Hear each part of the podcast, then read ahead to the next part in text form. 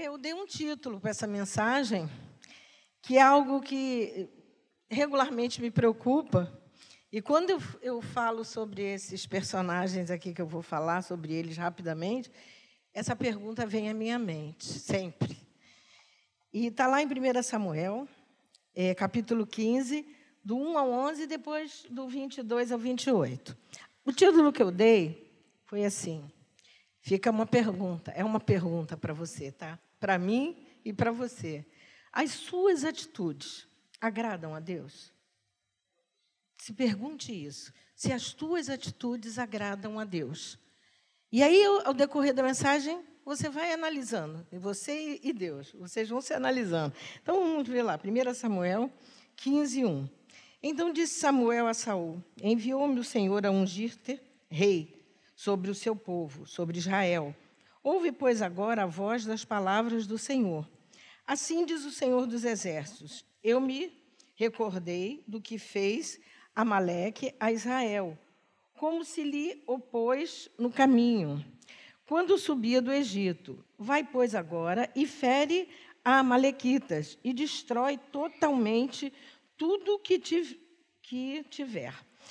E não lhe perdoes, porém, matarás desde o homem até a mulher, desde os meninos até os, até os de peito, desde os bois até as ovelhas, e desde os camelos até os jumentos. E Saul convocou o povo e os contou em Telaim, duzentos mil homens de pé e dez mil homens de Judá. Chegando, pois, Saul à cidade de Amaleque, pôs emboscada no vale.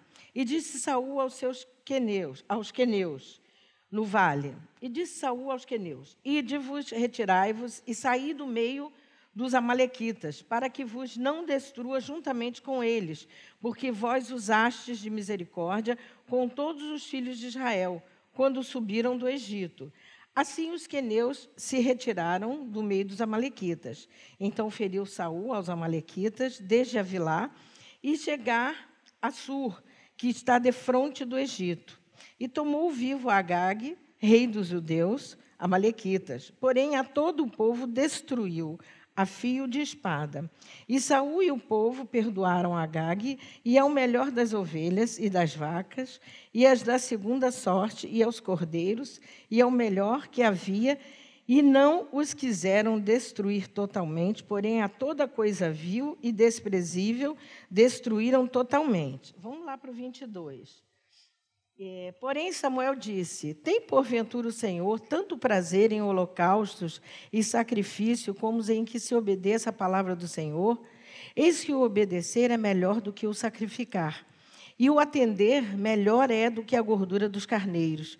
Porém, a rebelião é como o pecado de feitiçaria, e o porfiar é como iniquidade e idolatria, porquanto tu rejeitaste a palavra do Senhor ele também te rejeitou a ti, para que não sejas rei. Então disse Saul a Samuel: Pequei, porquanto tenho transpassado o dito do Senhor e as tuas palavras, porque temi o povo e dei ouvidos à sua voz. Agora, pois, te rogo, perdoa-me o meu pecado e volta comigo para que adore o Senhor. Porém, Samuel disse a Saul: Não tornarei contigo, Porquanto rejeitaste a palavra do Senhor, já te rejeitou o Senhor, para que não sejas rei sobre Israel. E virando-se Samuel para se ir, ele lhe pegou pela borda da capa e a rasgou. Então Samuel lhe disse: O Senhor tem rasgado de ti hoje o seu reino. É o seu reino? É, é o seu reino. Seu reino de Israel, e o tem dado ao teu próximo melhor do que eu. Irmãos, a gente observa aqui uma coisa muito interessante. Saul foi aclamado pelo povo, o povo pediu um rei, o povo de Israel queria um rei, porque já estavam cheios do governo através de juízes. Então pediu o rei, e Samuel foi até Deus e falou, e, e Deus atendeu. E, humanamente falando, Saul era o que podia se dizer que é o que havia de melhor como homem. Ele vinha de uma linhagem de família militar. Ele era um cara treinado, era um porte atlético. Eu fico imaginando nas minhas elucubrações, assim, como é que não era, né? Um deus grego, de repente, mas deixou a desejar. Deixou muito a desejar. Por quê? por um ato muito simples, que é comum no nosso meio. É comum no meio do povo de Deus. A desobediência, irmãos. Ele desobedeceu, já era a segunda chance que Deus estava dando para esse homem, e ele desobedeceu. E depois, o pior de tudo é que ele tem umas características que eu vou delinear ao longo da mensagem, que é importante a gente observar, porque ele era um cara, primeiro, ele se achava. Quando a pessoa se acha muito, ela acha que está até acima de Deus. Né? E que não precisa obedecer. Não, peraí, isso aqui não.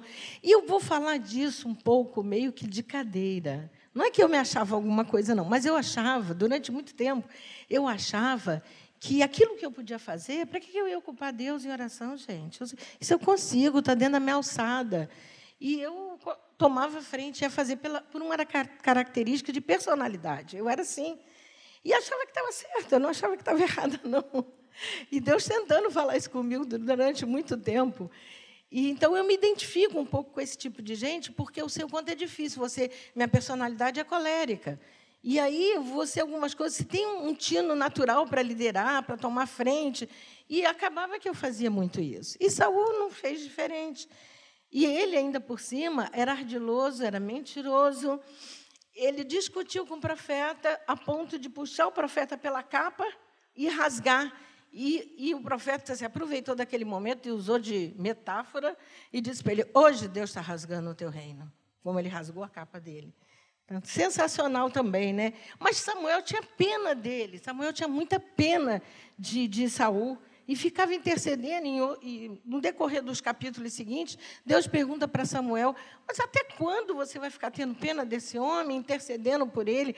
Porque era, era notório que ele não queria obedecer. Ele não queria obedecer a Deus. E isso é que mata, irmãos. Que aí vem a outra segunda pergunta que eu estou com ela para vocês. Então, as características de, de Saúl, deixa eu ver se eu falei todas, características negativas, tá? Eu, é, nunca a culpa das coisas era dele. Nessa história, ele coloca a culpa nos outros. Porque Deus mandou matar tudo que visse. Ele separou o que ele julgava bom, não fez, e depois ainda botou a culpa nos outros. A outra característica dele, é, a culpa sempre era dos outros. Ele mentiu para Samuel.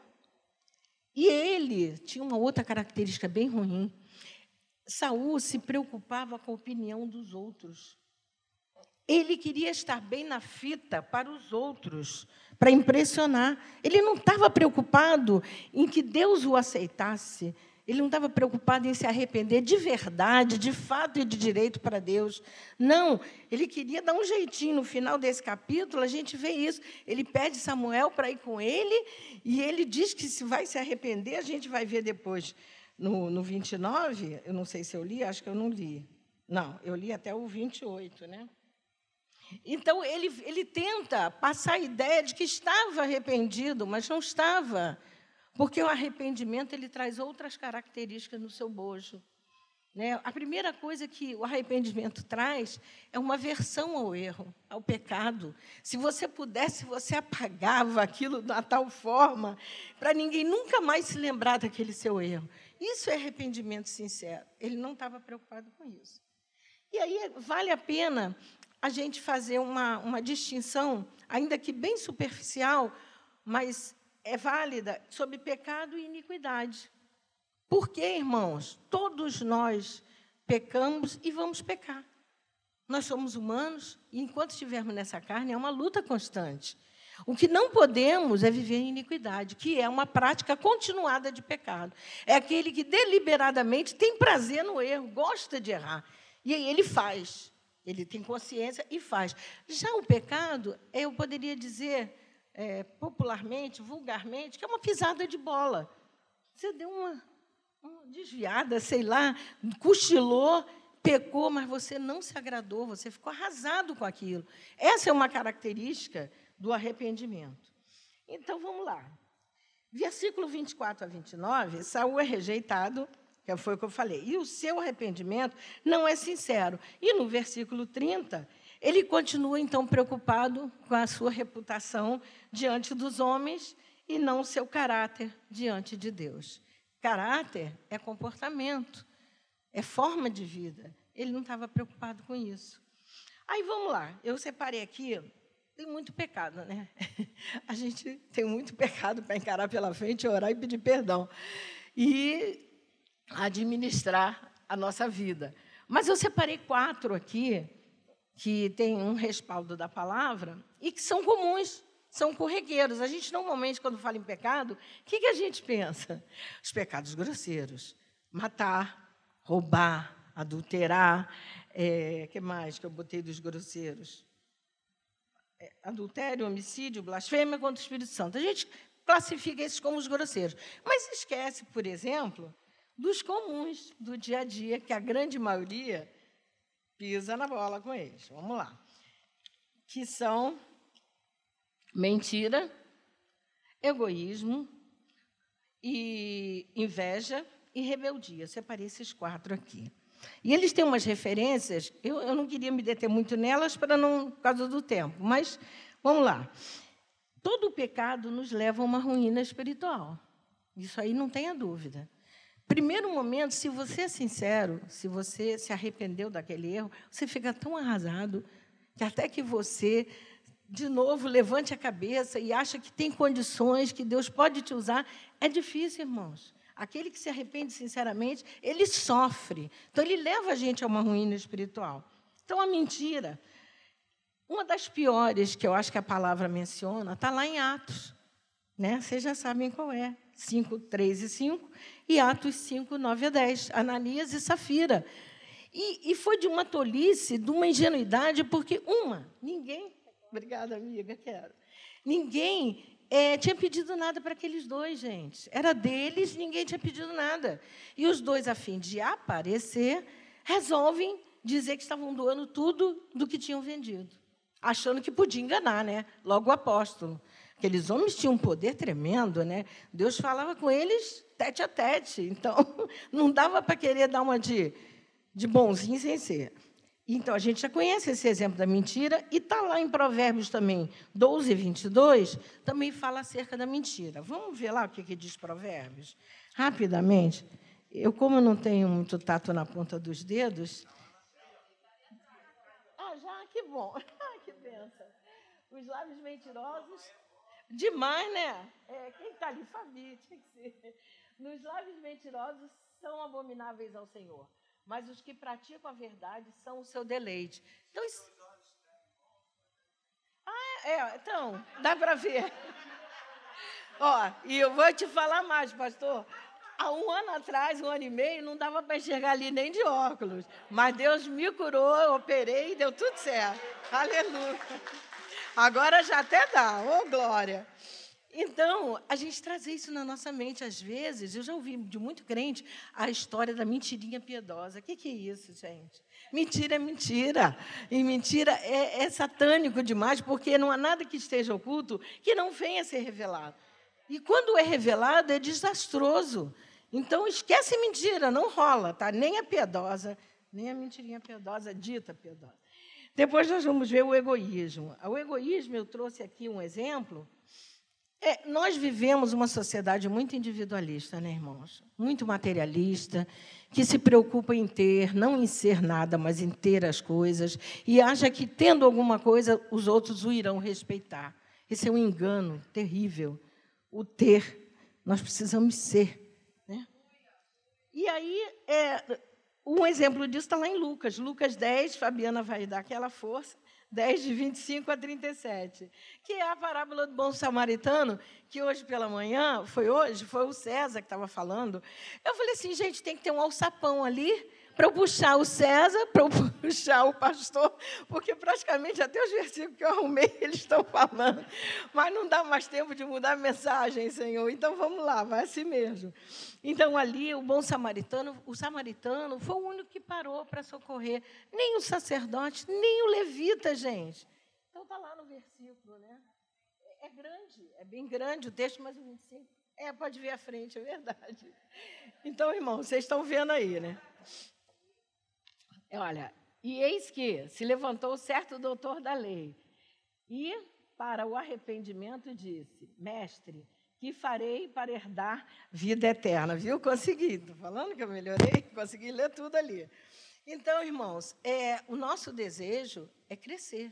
Eu acho que o desejo de cada irmão que está aqui é crescer, crescer na graça e no conhecimento e ser usado por Deus. E então essas coisas não podem fazer parte da nossa rotina, né? Aí vem a inveja. Está lá em Gálatas 5, 25, 26. Irmãos, invejar é horrível, né? Porque tem gente que sofre, que vê o irmão sendo abençoado, e fala, pois é, Deus não me deu, estou orando há tanto tempo. Ou eu estou, estou 30 anos, 40 anos na casa do Senhor, minha família não se converte. Ele inveja tudo que Deus faz na vida do irmão, em vez de se alegrar. Né? Eu, aí eu me reporto a minha vida, eu quando me converti, é muito interessante, não dá tempo para falar essas coisas, mas quando eu me converti, ninguém na minha casa era convertido. Meu pai foi criado no Evangelho e era afastado. E minha avó era crente que orava pela família inteira e me deu uma Bíblia.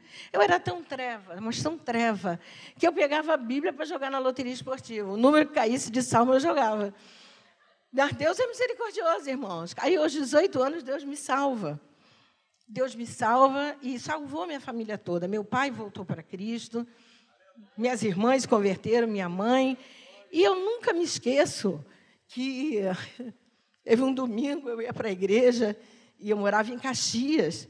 Nasci lá, né? Como diz na fala Bíblia, eu falei para o pastor Davi, pode ser alguma coisa boa de lá, mas nós saímos, pastor. Nós saímos de Duque de Caxias. Então, é, eu, eu tinha que ir para a BI, a igreja era na BI. Eu ainda tinha eh, menor idade, quer dizer, tinha acabado de fazer 18 anos, não tinha carteira de motorista, e mamãe não queria saber de Deus. E aí teve um domingo que eu levantei, a minha irmã Sônia já tinha se convertido em Friburgo, onde estudava, e ela queria muito ir comigo, e ela, poxa, eu queria tanto ir para a igreja, mas não dá, né? Eu que faço almoço, você lava a louça, a Silvia faz a comida, é, arruma a casa. Falei, Soninha, então eu não vou à igreja hoje. Elas sabiam que faltar à igreja para mim era o fim, eu não faltava nunca. Não vou à igreja. Vamos fazer nosso culto aqui na cozinha. E ficamos fazendo a comida, louvando, cantando, orando. Mamãe chegou e falou: O que, que aconteceu aqui? O que você está fazendo aí? Falei, mãe, aí expliquei para ela. Ela falou: então de noite eu vou te levar à igreja. Eu falei: ah, tá bom, mãe, agradeço. Aí de noite ela foi e se converteu. Então Deus é assim. Deus tinha pressa. Deus tinha pressa de salvar minha casa. Mas nem com todo mundo é assim, irmão. Agora, por causa disso, a gente vai invejar, a gente vai perder a bênção. E é triste a inveja, porque ela consome. Então, um exemplo disso foi Saul, o próprio Saul. Ele não aceitava Davi. Deus o abençoava ainda nas batalhas. Tem um episódio que está lá em Números 16, 7. Não, é esse? Não, não, minto. Em 1 Samuel 15, 23, ele, ele fica indignado porque ele, ele matou não sei quantos, veio, e depois veio Davi, com, matou muito mais do que ele, e as mulheres louvavam a Davi, todo mundo fazendo festa. Ele ficou indignado, está lá em 1 Samuel 15, 23. Ele ficou com raiva, e daí ele continuava perseguindo Davi de uma maneira absurda. Então vamos seguir. Aí vem a rebeldia, que é o último que eu separei aqui dos quatro. A rebeldia, a gente vê o episódio de Miriam, que todo mundo conhece, e olha que ela era irmã de Moisés, ela e Arão. Mas Deus não admitiu. Gente, vai uma lição para nós. Falar de ungido de Deus não dá. Não dá. Deixa isso. Aliás, de ninguém, né? Mas do ungido é pior ainda. E eles estavam lá, né? Marretando, murmurando por causa da mulher dele, a cochita e tal. Não aceitavam. E Deus não perdoa. Ela saiu de lá leprosa, né? Então. Não agrada a Deus, irmãos. Falar das pessoas, murmurar, não aceitar a vontade de Deus para alguém ou para alguma coisa, não é de Deus. Isso não faz bem, isso adoece. A gente precisa esquecer essas coisas aqui da vida da gente. Então, por conta de tudo isso na vida de Saul, Deus já tinha escolhido um novo rei, que é nada mais, nada menos que Davi, né, que já vinha sendo treinado, capacitado, ficou anos ali ajudando sofrendo, inclusive, porque era perseguido, e Deus já tinha ele para rei. E aí, o que me. Davi tem coisas maravilhosas, gente. Tem gente que gosta de falar de Davi, né? Não sei como é que consegue, mas tem gente que não aceita, que não, não gosta, né?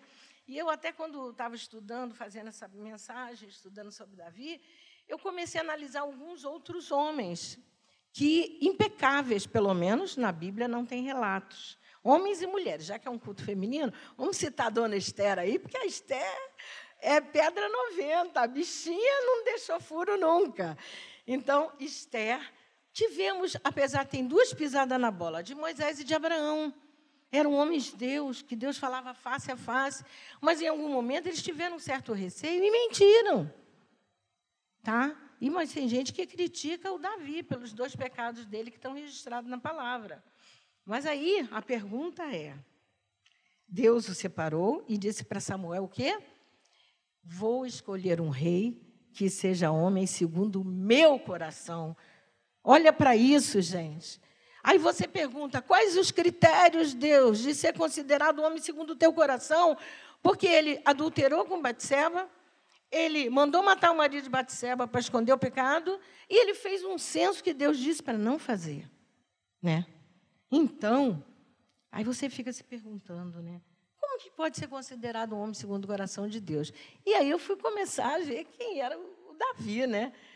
Davi além de obediente, porque ele, ele, ele só desobedeceu, pelo menos registrado na palavra que se sabe, a questão do censo, mas ele buscava a vontade de Deus.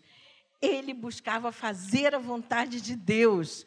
Coisa linda. E ele, quando errava, ah, vamos lá, não vamos ler por causa do tempo, mas olha só, Salmo 6, Salmo 32, Salmo 38, e o Salmo 51, esse vai ser o único que eu vou ler algumas partes. Por quê? Ele, quando errava, Davi ficava arrasado. Ele rasgava o coração dele diante de Deus. E tudo que ele não queria, irmãos, tudo que ele não queria era perder a comunhão com Deus. E no 51 ele deixa isso claro, claríssimo. Ele diz: Senhor, não retire de mim. Não, Senhor, cria um coração novo, puro renova em mim um espírito inabalável. Cara, isso é tudo, porque ele tinha uma sensibilidade e ele se rasgava diante de Deus. Davi era músico. Por que, que a gente sabe que Satanás persegue tanto o pessoal de louvor? Porque, de uma certa forma, são sensíveis. E Davi, quando compunha, ele compôs 74 salmos alguns de a maioria de penitência e alguns de romagem. Salmo de romagem é salmo de peregrinação. Quando ele ia, que eles iam peregrinar, iam andar, e ali eles, ele ia compondo salmos de peregrinação. Então, Davi tinha essa característica de um compositor, de um músico sensível, de alguém que tinha um coração voltado para Deus e para as coisas de Deus, e o que ele queria era agradar a Deus e não queria perder essa comunhão. Quando ele chega no Salmo 51, aí vamos ver sim, o Salmo 51 vale a pena a gente se deter um pouquinho mais. Como todos os outros, porém, o 51 é bem expressivo. Ele diz assim: é, Lava-me completamente da minha iniquidade. Ele já começa reconhecendo que ele tinha iniquidade. E purifica-me do meu pecado. E ele faz essa distinção claramente: iniquidade e pecado porque eu conheço as minhas transgressões e o meu pecado está sempre diante de mim. Gente, eu não sei você, mas eu não me esqueço de onde eu caí, as coisas que eu já fiz e que não me agradaram e não agradaram a Deus. Parece que nunca sai, é um filme. A gente sabe que foi perdoado, mas isso é um filme. Talvez para um alerta, para não fazer de novo, eu não sei qual é a, a, a, intenção da coisa, mas é um filme. E ele dizia assim: sempre diante de mim. Posso imaginar como ele sofria com essas questões. Contra ti, contra ti somente pequei, e fiz o que era a teus olhos mal, para que sejas justificado quando falares puro. Quando falares e puro quando julgares. Eis que em iniquidade fui formado e em pecado me concebeu minha mãe. Ele tinha consciência disso. Aí no 10 ele fala assim: Cria em mim, ó Deus, um coração puro. Temos várias canções com, essa, com esse trecho, né? E renova um, em mim um espírito inabalável. Não me lances fora da tua presença, ó Deus. E não retires de mim o teu Espírito Santo. A preocupação de Davi era essa, irmãos. Era essa. Ele não, não, a preocupação dele não era barganha com Deus para ser abençoado, troca não. Ele não queria ser lançado fora, não queria ter o nome dele retirado do livro da vida. Ele queria salvação. torna a dar-me, ele fala isso no, no 12, a alegria da tua salvação e sustenta-me com o espírito voluntário. Então, irmãos, o exemplo de Davi tem que estar impresso em nós. O nosso caráter tem que ser esse. Deixar de errar, infelizmente, não vamos, não vamos. Ah, talvez um dia a gente possa falar que nem Paulo, né? Chegou a um estágio espiritual maravilhoso. Mas é difícil, irmãos, principalmente nesse mundo que estamos vivendo. É muito difícil. Mas pelo menos se arrepender e não cometer o mesmo pecado, acho que é algo que a gente consegue a gente pode fazer. E aí, é, ele, é, ele é advertido, né, diante de todos esses erros, ele é advertido, advertido pelo profeta Natan, e, mas ele tem uma característica de um líder cristão. Vê lá, Fabi, Provérbios 16, 32. É uma característica de um líder cristão. Melhor é o longânimo do que o valente e o que domina o seu espírito do que como uma cidade. E aí você se remonta ao fruto do espírito, né? ao domínio próprio. Isso tem que estar muito presente para nós. Não dá para viver, não dá para viver sem as duas coisas, sem o dom dos, os dons do espírito, que é a ferramenta de trabalho, e não dá para viver sem o fruto. Sem o fruto não dá.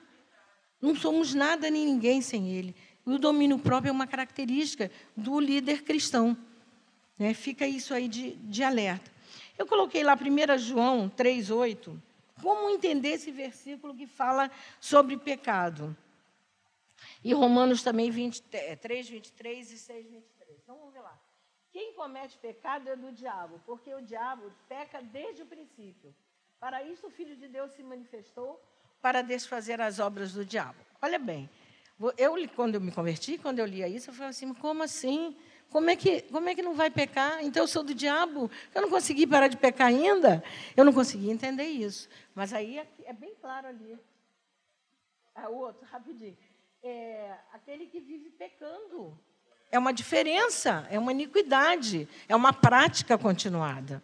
Tá? Agora sim, o Romanos 3, 23 é porque todos os pecados destituídos estão da glória de Deus. Todos nós. E todos nós carecemos dessa misericórdia, dessa glória. Carecemos de falar com os nossos lábios que o Senhor, Senhor, tu és o meu Salvador, eu preciso de ti. Precisamos falar isso, porque todos nós pecamos. Aí o 6,23. Porque o salário do pecado é morte, mas o dom gratuito de Deus é a vida eterna por Cristo Jesus, nosso Senhor. Então, nós temos essas promessas na nossa vida.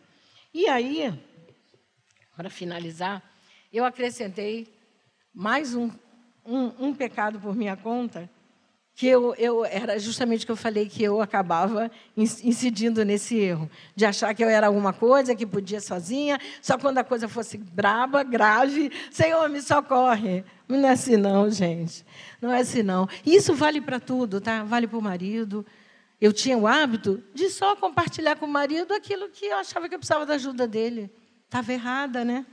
Estava errada. O Espírito falou comigo. Era com, com ele, com Deus e com o marido também. Não gostava de compartilhar. Às vezes chegava em casa e comprava um troço caro, um móvel, uma coisa. Falou, pô, você não me falou nada? Eu falei, não, passei, vi que estava precisando, comprei. Complicado, né? E aí, com isso, Deus deu umas rasteiras em mim para ensinar. Que é sempre assim, a gente só aprende, irmãos, apanhando. E ele foi dando rasteira e eu fui conseguindo melhorar e mudar. E eu posso falar isso sem problema, porque ele está aí, não sei onde ele está, que eu não estou vendo, mas ele está aí, e eu não posso nem mentir. Está ouvindo, exatamente. Então ele sabe, ele sabe o quanto eu mudei. E não foi fácil, irmãos, porque vínhamos de cultura diferente, familiar, e ele querendo me enquadrar numa caixinha, bem enquadradinha, por sinal, e eu não queria de jeito nenhum. Eu vim de uma família que minha mãe era independente, muito culta, muito independente, e fazia o que queria. Eu aprendi isso, fazer o quê, meu Deus? Cresci assim. E com ele era tudo diferente. Aí eu comprava as coisas, escondia. Aí o dia que ele viu, eu falei: tem isso há tanto tempo, você que não viu. Era assim, era difícil, mas Deus operou o milagre. Deus operou o milagre, me libertou do consumo, ainda para piorar, casei com um economista. Ninguém merece, né? A briga no início foi violenta, só Jesus na causa. Bom, então o que eu disse que acrescentaria é você não dá, é um pecado você tentar viver independente do Senhor. Não dá. E aí eu faço para você um convite. O convite é o seguinte: viver sob a dependência de Deus, confiando em seus desígnios. Isso está lá no Salmo de Romagem de Davi, o Salmo 131. Bota aí, Fabi. E esse pastor vai lembrar, acho que o pastor lembra, os dois talvez. É porque eu sou mais velha aqui, né? Não, não que o pastor Xavier, mas quase lá. Então, é, o pessoal da minha geração lembra. Para mim, esse conjunto marcou, mas nunca vai ter igual. É os Vencedores por Cristo. São poetas de Deus. E todos, praticamente, quase todos os salmos de Davi, eles musicalizaram. E esse 131, ele fala isso. Ele começa o 131 dizendo assim: Senhor, o meu coração não se levou nem meus olhos levantaram. De certo, aí ele vai, eu fiz calar e sossegar a minha alma. Como que? Qual criança desmamada para com sua mãe, tal é minha alma para comigo. Espera, isso aí é para vocês. Israel no Senhor, desde agora e para sempre. Amém. Então fica esse convite para a igreja que você possa passar a depender do Senhor. Eu não sei se você é igual a mim, tem um, uma personalidade colérica ou sanguínea, que são muito parecidas. E se você é do tipo que foi criado de uma forma independente, fazendo tudo, mas depender de Deus é tudo de bom, meu irmão.